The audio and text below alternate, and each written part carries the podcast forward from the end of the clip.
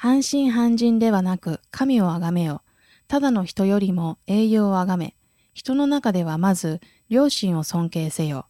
だが何者より一番尊敬すべきは自分自身である。ピタグラス、紀元前6世紀。私の考えでは誰もがリングイストになれる可能性を秘めている。これは誰もが母国語以外の言葉を流暢に話すことができるという意味である。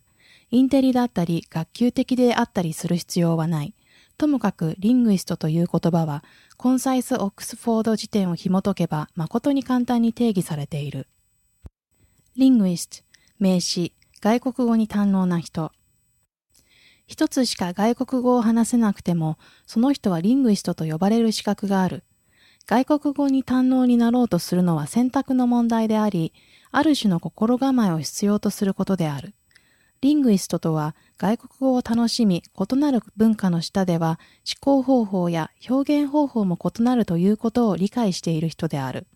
そういう人は他の言語を話す人々と一緒にいても気楽であり、新しい文化を学ぶにあたっても自信が持てるのである。リングイストになること、すなわち第二言語を学ぶことへの初めの一歩は、成功の鍵は教師ではなく、学習者自身にあるということを自覚することである。学習者は徐々に、そして自分自身のやり方で言葉を発見していかなければならない。教師のできることは刺激を与え、励ますことだけである。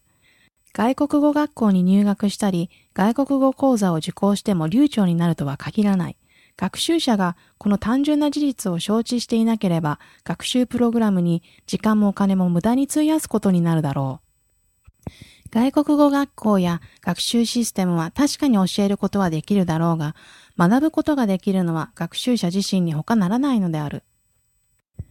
フランス語を話す人の数が圧倒的に多い都市であるモントリオールの英語圏で育った私が覚えているのは、自分が17歳まで英語しか話さなかったことだ。小学2年の時から学校でフランス語を教わり、フランス語に取り囲まれていたにもかかわらず、私は他の言語を学ぶことに何の興味も持てなかった。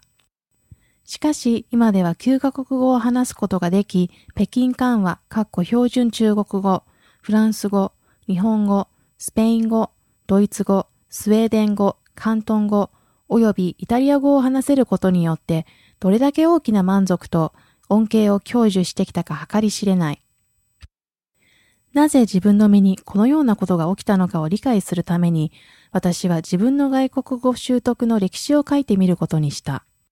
そうすると、人と交流したいとか、何か意味ある事柄を学びたいと心から思った時にしか、自分が新しい言葉を学ぶことができなかったということに気づいたのである。学ぶ内容がその言葉自体の細々としたことだった場合には私は反発した。先生が抽象的な文法の規則を無理やり覚えさせようとして私を試そうとすると、私は消極的になってしまった。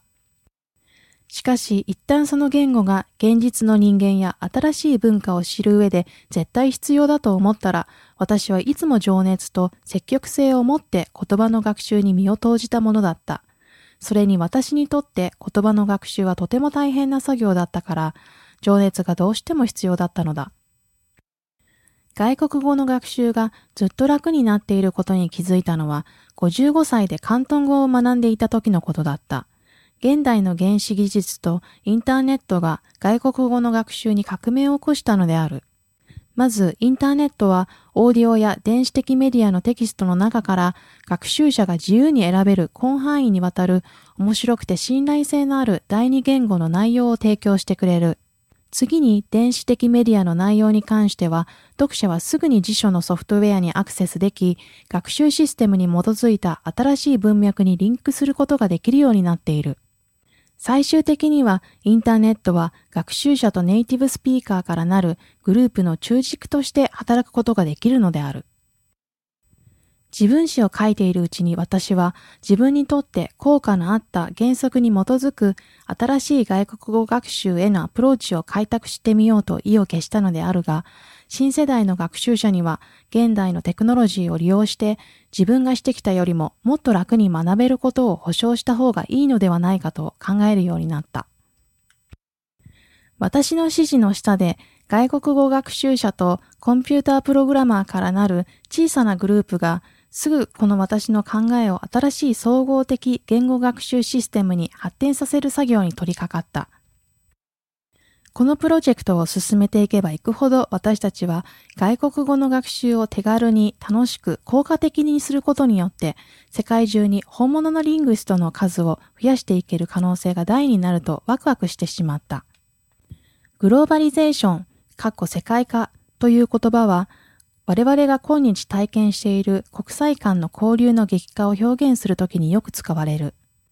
グローバリゼーションに賛成だという人もいれば反対だという人もいる。私はグローバリゼーションというのは逆らうことのできない流れであり、我々の世界の進化にとって必然的な方向であると思う。